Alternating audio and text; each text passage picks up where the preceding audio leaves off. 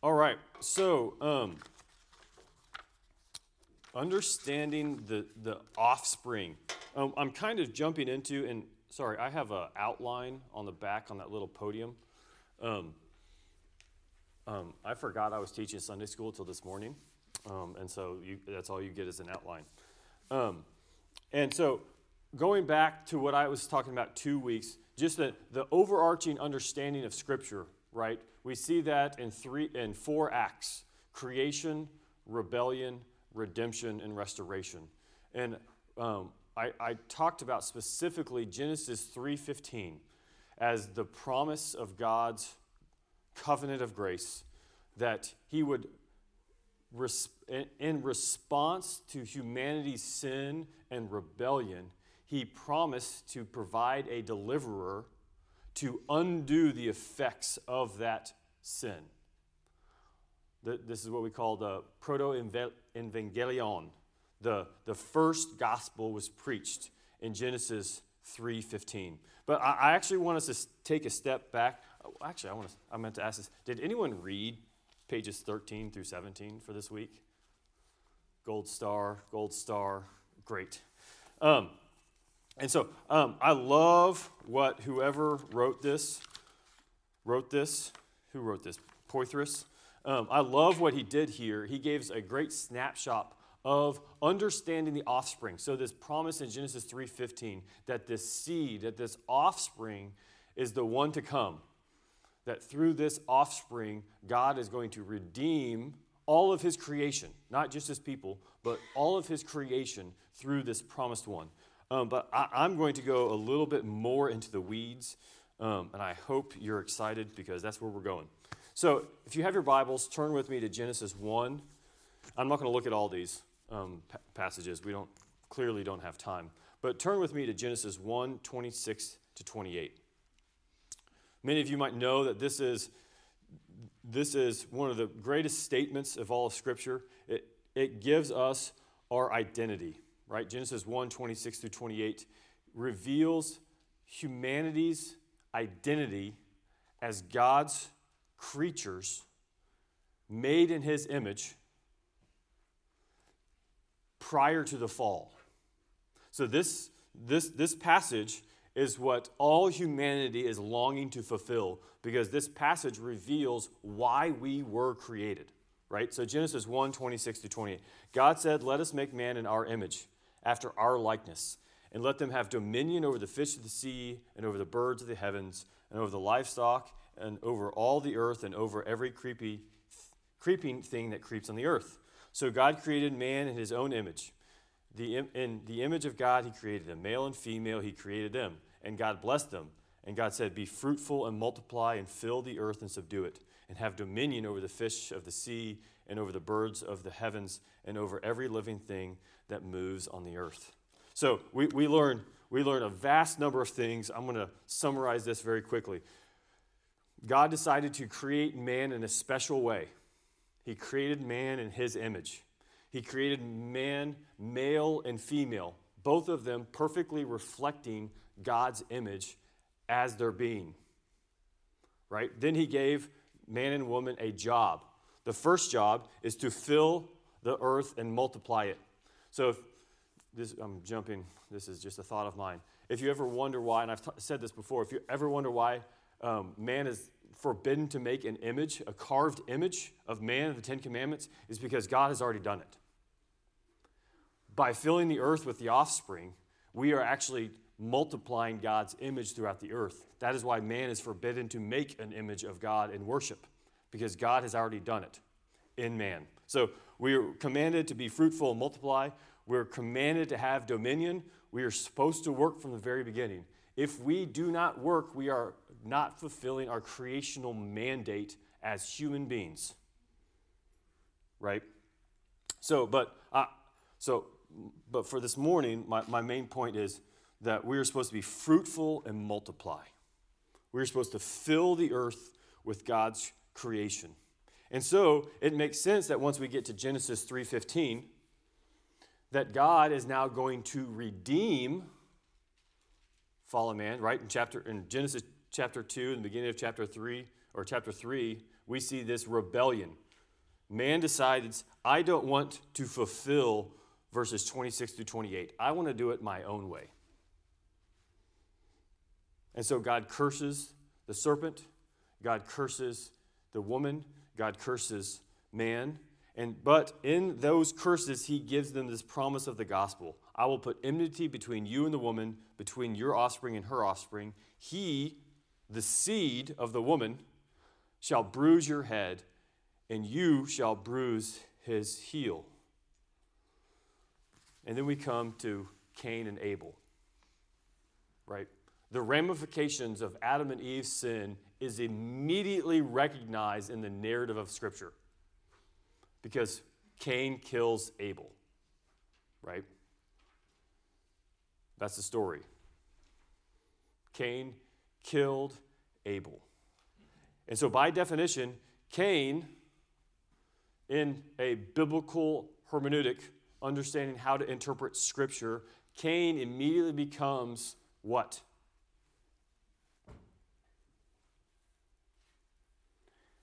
He becomes a seed of the serpent. He's the cursed one. And this is what we see that happens to Cain. He becomes cursed. And then we're told in Genesis 4, verses 25 to 26, that Adam knew his wife again, and they bore a son named Seth. And God appointed him to be an offspring of Abel, for Cain killed him. So Seth was born, and then he had children. And they came to call upon the name of the Lord. So immediately after this murder between Cain killing Abel, Cain is identified from there on out in this narrative of the Scripture as the seed of the serpent. And we have Abel, who continues the seed of the promise. So through this one seed, through this one child, God's redemptive purposes will come for all of his people. Ever wonder why there's all the genealogies in Genesis? They could be giving us a historical account, and I think they are giving us a historical account, but we clearly believe that there are some generations left out. If we look at the age, never mind. The genealogies are there so we can track the lineage of the seed, of this offspring. From the very beginning of Genesis 1, they're supposed to fill the earth. And from Genesis 3:15, we have this divergent of these two seeds, these two offspring. One brings cursing, one brings blessing. And then we get to Genesis 9, the story of Noah, where God essentially looks at all the earth, sees that every intention of man's heart is evil continuously. And what does God do in Genesis 9:1? What does this sound like? And God blessed Noah and his sons and said to them, "Be fruitful and multiply and fill the earth." He's given Noah the exact same command that he gave Adam and Eve pre-fall. This is what you were designed to do. To create more images of God.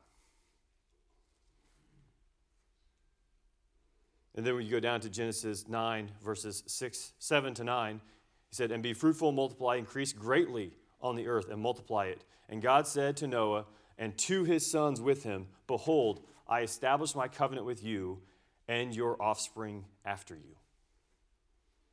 Who can name Noah's children? He had three sons. Did I put that on the sheet?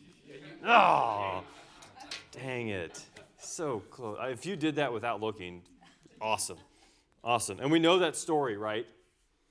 Ham is the one that becomes cursed. He looked at the nakedness of his father, and Shem and Japheth were blessed. And then we see this genealogy that ends in Genesis 11. Shem becomes the father of Abraham. And then as the book talks about, and as where he kind of starts, is Abraham is given this promised blessing, right? Genesis 12, 1 through 3. I will make you a great nation. I will bless those who bless you. I will dishonor those who curse you. And in you, all the families of the earth shall be blessed. So I'm going to jump ahead for my notes. I will bless you. Shem, the son of Shem, I will bless you. Those that curse you, I will dishonor. The sons of Ham, the sons of Cain. And from you, all the families of the earth shall be blessed. The sons of Japheth. So here, clearly in Genesis, at the end of Genesis 11, and the beginning of Genesis 13, we see this biblical vision for all humanity as descendants of these three sons, of Ham, Shem, and Japheth. Can I ask you a quick question? Absolutely, Mr. Larry. Go back to 9:1. Yep. God blessed Noah, said multiply. This was after the flood. Yes. This is the reestablishment of the seed. Yep. It's almost as in the biblical narrative, it's almost as a recreation. Yep, absolutely. And then in Genesis 17, this is where we find the promises of God to Abraham that it will be through a son that he will receive these blessings. In Genesis 17, 1 through 8, and then again in 15, 16, this is when he actually promises, Sarah will bear you a son. And if you have your Bibles open, Genesis 17, verse 16, this is how it ends. I will bless her, and she shall become nations. Kings of peoples shall come from her. God is adding to the promise. So from Genesis 17, 16, God's people have now been promised that someday there will be a king that comes from this lineage, that comes from this offspring. Then we get to Exodus chapter 1, right? God's people are out of God's land, although they went there because God told them to go there. And then we find out that God sees his people, that the line of Abraham, Isaac, and Jacob, the sons of Israel, are in Egypt. And this is what God tells them to do. Or this is what they're doing. And Joseph died, and all of his brothers, and all the generations. But the people of Israel were fruitful and increased greatly. They multiplied and grew exceedingly strong, so that the land was filled with them. The people, although they're in Egypt, are still fulfilling the mandate that God has given his people. Right?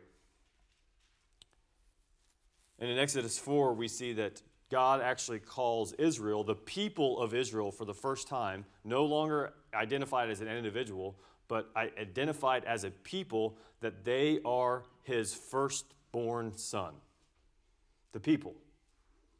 So from this people, this seed, this offspring will come. And then we can jump all the way to 2 Samuel chapter 7. Where we have this promise to David.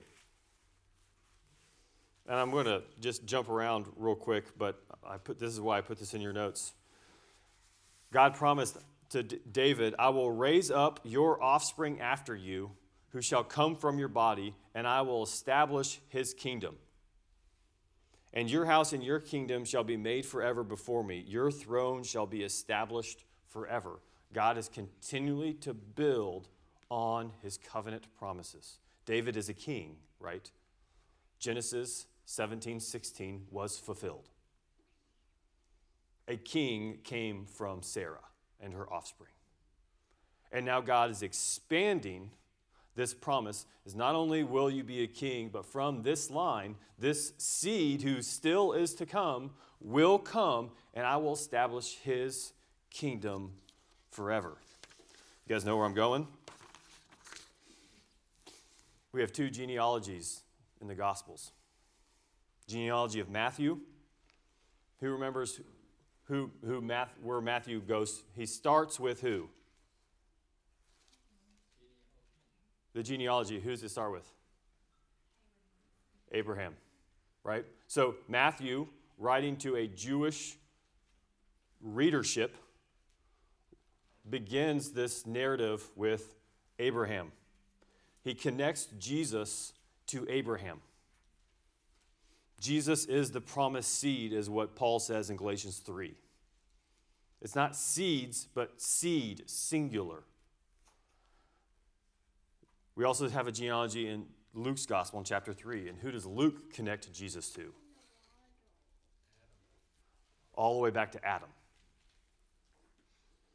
Luke is writing to a Gentile readership. And Luke connects this tie of Jesus all the way to Adam, the one who will crush the head of the serpent. So from the very beginning of the Gospels of the New Testament, we are invited to read all of Scripture through this hermeneutic. The people of Israel should always have been waiting for this offspring, for this one, to come to crush the head of the serpent. And throughout redemptive history, we find out more and more about this son. And every good Israelite should have been asked the question, is this the one who will redeem us from our sin? If you wonder why Ezra and Nehemiah and the prophets that come after the exile are so worried about the line of the king, it's because they knew that the promised one was coming from the lineage of David. They were expecting the seed of the woman to come and crush the head of the serpent.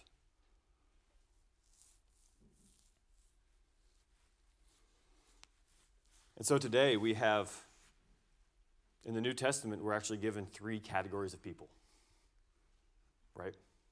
We have the Jews, God's people, the seed of Abraham, those who find their lineage from Abraham. Then we have Gentiles, right? Those who don't have the covenant promises, but who still function as image bearers of God. These are the children of Japheth. Japheth, of Noah's son. And then we have those who do not become God's people, who are the cursed ones, who do not ask for forgiveness from their sins, and who actively always rebel and try to conflict with God's redemptive purposes. We have the sons of Cain.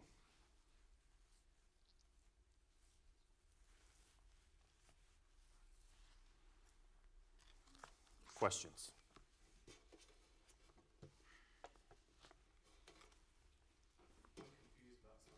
Okay.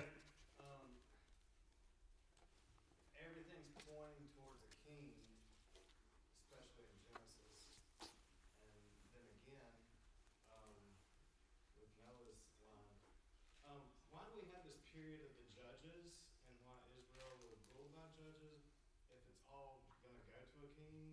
And why did God want them ruled by judges if it was going to go to a king anyway? And when they said, we want a king because the other nations want a king. It didn't seem like it was his will. He said, well, okay. Yeah, so that's a really good question. And that's also knowing the answer before they're actually given the answer, right? So judges ruled as kings. I mean, they showed sovereign leadership over the people. The nation, or the people of Israel, asked for a king not because they wanted someone to rule over them as righteous and as God was ruling over them, right? The reason that God didn't want to give them the king is because they should have been acting as though God was their king. But they wanted a king because they wanted to be like the nations, right? They wanted a king because they didn't like the theocracy that God was establishing for them. And so they asked for a king, and I mean, that's a great question. And as we're going to look at today in our sermon, God can even use the sin of his people to bring about his redemptive will. So if they had never asked for a king? Yeah, I mean, that's when we have to say we don't know, right? Well, I mean, we're given a clue, though, Tyler, right? In Deuteronomy 17, where God gives them laws about future kings. So it seems like that was always going to be part of the plan of them in the land. At some point, there was going to be a king. But just when God was going to do it, it's unclear. Yeah, I mean, that's Genesis 17:16. The king's coming. The line of Judah, right? That's how Genesis 49 ends. This.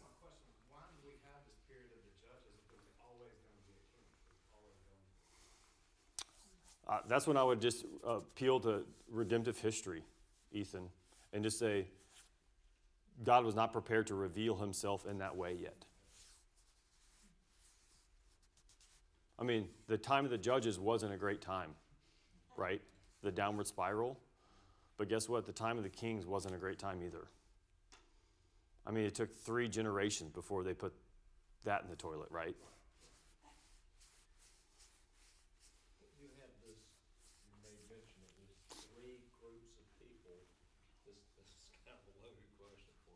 What is the status of the Jews, of those who are the... Yeah, well, I mean... Trace back, their DNA goes back to... Yeah, yeah, I mean, David, that's... Jesus taught very clearly that... so John the Baptist comes, right? And he says, you claim to be sons of Abraham, but God can make these rocks... Sons of Abraham, right? He can make them worship you. And Paul gives us a very clear picture in Galatians 2:3, and then again in Romans, that my understanding of that is that true Israelites are those who come to faith in Jesus. Their circumcision becomes uncircumcision because circumcision is a sign of the heart and faith in God's promises. I just find Romans 9-11 to be...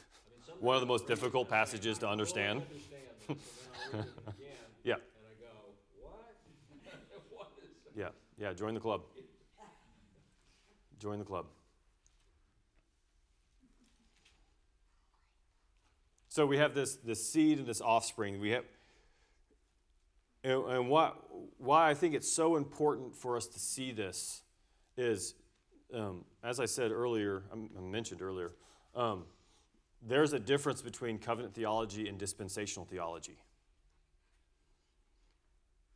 And dispensational theology says that at the end of the Old Testament, with Jesus coming, God severed his promises to Israel and started over with a new people. They don't see this seed as something continually, as Paul says, that those who have faith become children of Abraham. They see these two groups as two distinctive groups and not one people, ultimately saying that there are two different ways of being redeemed, the Old Testament way and the New Testament way. I'm sure that's clear as mud. Yeah, dispensational theology, which dispensations aren't bad. We're going to go to the confession in just a little bit, and dispensations aren't bad, but dispensational theology reads this narrative of Scripture in two distinct ways. Right. You know, it's interesting, though, the people I know that are arguing for dispensationalism, they will vehemently deny that it's a dual covenant. We've often used that term, dual covenant. Oh, no, we're not saying that. And I don't understand that because it seems like it is a dual covenant. They're saying that the Jews had some promises made to them that will be eventually fulfilled. Yeah, so I don't know about the dual covenant part of that, David. I'm not as versed in dispensational theology as I probably should be. But what I do know a dispensationalist will say is that God's covenant promises to his people have not yet been fulfilled. And that's why they're looking for a reestablishment of the sacrificial system. But we would agree with Paul that all of the promises find their yes and amen in Christ. Right. This is why last week I was talking about how is an Old Testament saint saved and how is a New Testament saint saved? The same way, through Jesus.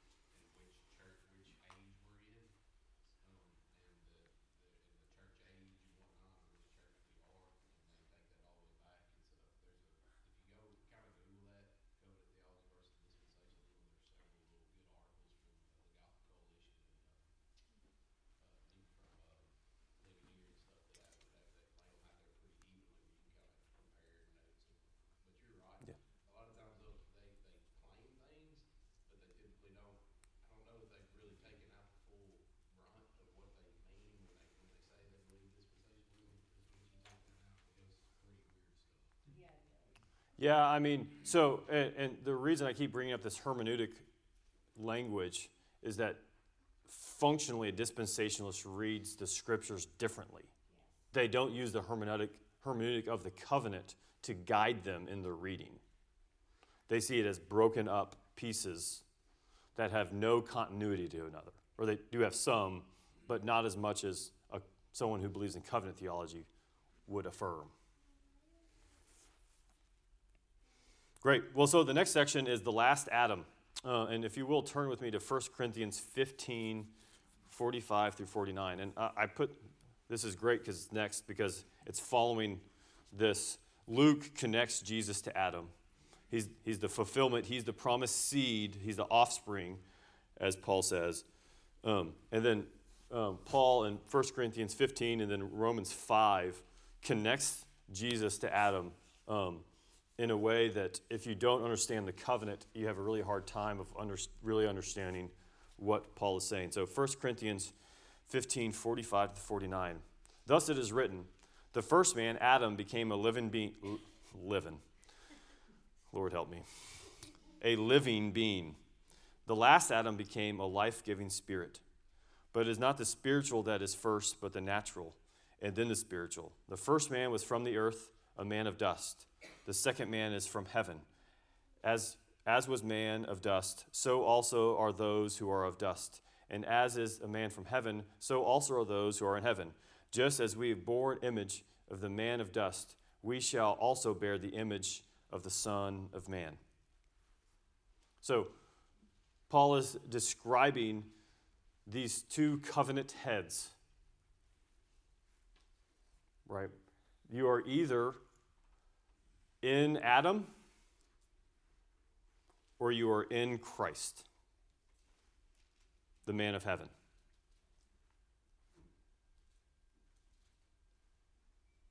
These are the distinctions that he's making. You are a man of earth or a man of heaven. Now turn with me to Romans 5, 12 through 21.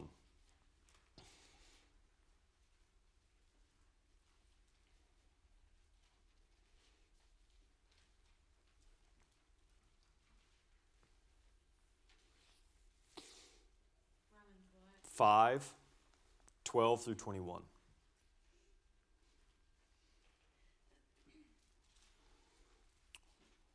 Therefore, just as sin came into the world through one man, and death through sin, and so death spread to all men because all sinned. For sin indeed was in the world before the law was given, but sin was not counted where there was no law. Yet death reigned from Adam to Moses, and over those sinning, and over those whose sinning was not like the transgression of Adam, who was a type of the one who was to come. Put that in your memory bank. But the free gift is not like the trespass. For if many died through one man's trespass, much more have the grace of God and the free gift by the grace of the one man, Jesus Christ, abounded for many. And the free gift is not like the result of the one man's sin. For the judgment followed one trespass brought condemnation. But the free gift following many trespasses brought justification.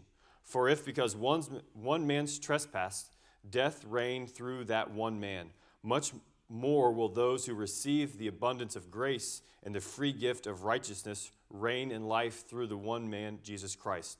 Therefore, as one trespass led to condemnation for all men, So one act of righteousness leads to the justification and life for all men. For as by the one man's disobedience, the many were made sinners, so by the one man's obedience, the many were made righteous. Now the law came to increase the trespass, but where sin increased, grace abounds all the more, so that as sin reigned in death, grace also might reign through righteousness, leading to eternal life through Jesus Christ our Lord. Sin came through Adam. In Adam, all sinned, right? We call this original sin. We are born as sons and daughters of Adam. We are born into this unrighteousness. Through faith in Jesus Christ, we become sons of God. Through Christ, the trespass is removed. We are moved from the realm of unrighteousness into the realm of righteousness. Now, Romans 5 comes after Romans 3. We all know that righteousness only comes through faith. He's not teaching a type of universalism.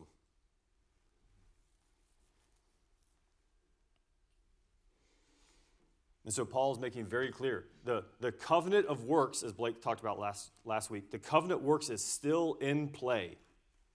If you are in your sins, you are lost and condemned of your sin because of Adam. But God offers a covenant of grace for all those who come through faith in Jesus Christ to become sons of Christ, to be sons of God, to have your trespass forgiven. So, and here's a big contention that people come up with is they don't like original sin, right? We don't like that someone else's work is counted and accredited to us. The problem is with that is if we don't like representation, then we cannot receive the redemption that is offered in Christ, because it's the forgiveness of grace that we find in the second Adam, that we receive forgiveness, not only for our original sin, but of our actual sin, of the sin that we actually commit.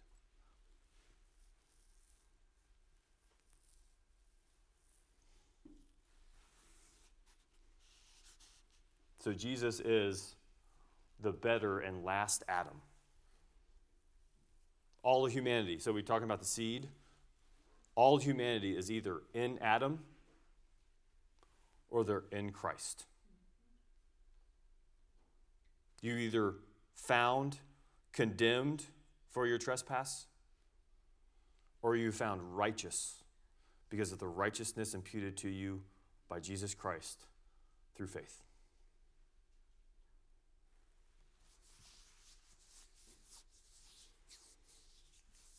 Types and shadows. Who can name a type, or who knows what a type and shadow is, right? You can, if you have your Westminster Confession of Faith. Yeah, so open up in your Westminster Confession of Faith. Trinity Hymnal. We're going to go to chapter 7 of the Covenants. And Brandon, this is kind of what we were talking about 2 weeks ago. Chapter 7, paragraph...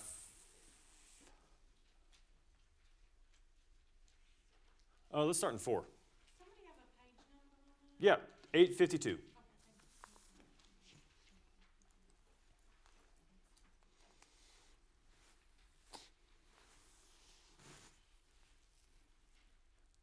Actually, no, let's just go to section 5. So chapter 7, section 5. The covenant was differently administered in the time of the law and in the time of the gospel. So Old Testament, New Testament. Under the law, it was administered by promises, prophecies, sacrifices, circumcision, the Paschal Lamb, and other types and ordinances delivered to the people of the Jews, all foresignifying Christ to come, which were for that time sufficient and efficacious through the operation of the Spirit to instruct and build up the elect in faith in the promised Messiah, by whom they had full remissions of sin and eternal salvation, and is called the Old Testament, chapter or section 6. Under the gospel, when Christ, the substance, was exhibited, the ordinance in which this covenant is dispensed is the preaching of the word. Are the preaching of the word? Is the preaching of the word. Mary, help me. Is it are?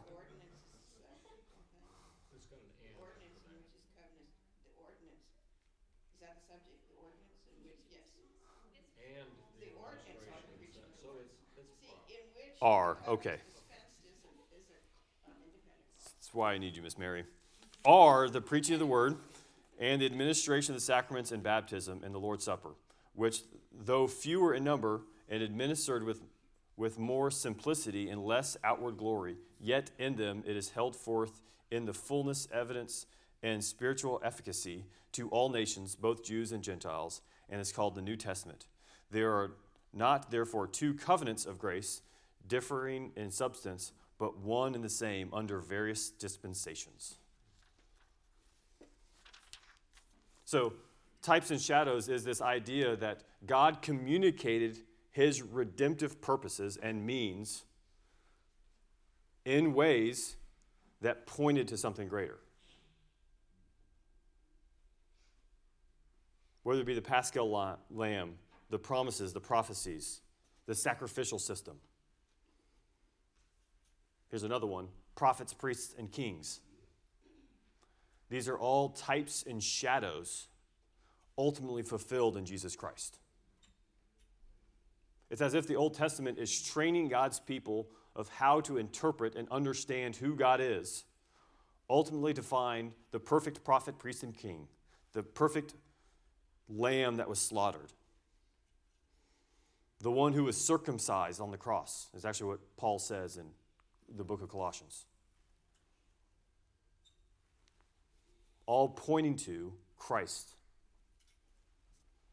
But they were in themselves sufficient and efficacious because of the one who promised them that they would.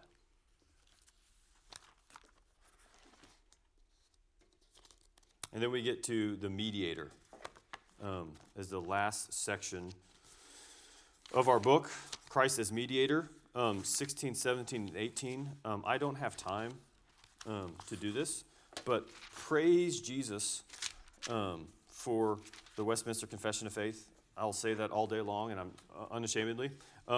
Chapter 8 is of Christ the Mediator.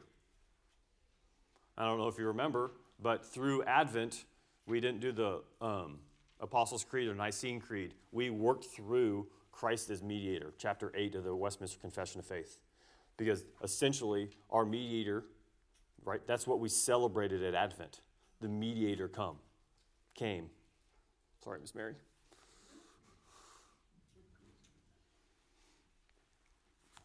And I have on here, which one was I supposed to look at?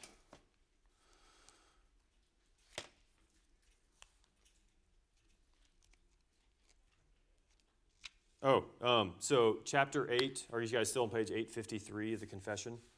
Chapter 8, section 6. Although the work of redemption was not actually wrought by Christ till after his incarnation, yet the virtue, efficacy, and benefits thereof were communicated unto the elect in all ages successfully from the beginning of the world and in and by those promises, types, and sacrifices, wherein he was revealed and signified to be the seed of the woman, which should bruise the serpent's head, and the lamb slain from the beginning of the world, being yesterday and today the same forever. That's the hermeneutic of covenant theology. This is what we believe at this church is the hermeneutic to understand the big picture of all the scriptures. That's why we can easily preach from the Old Testament. Because what God was offering his people was efficacious. It was sufficient because what laid behind it were the promises of God, ultimately to be fulfilled in Jesus Christ.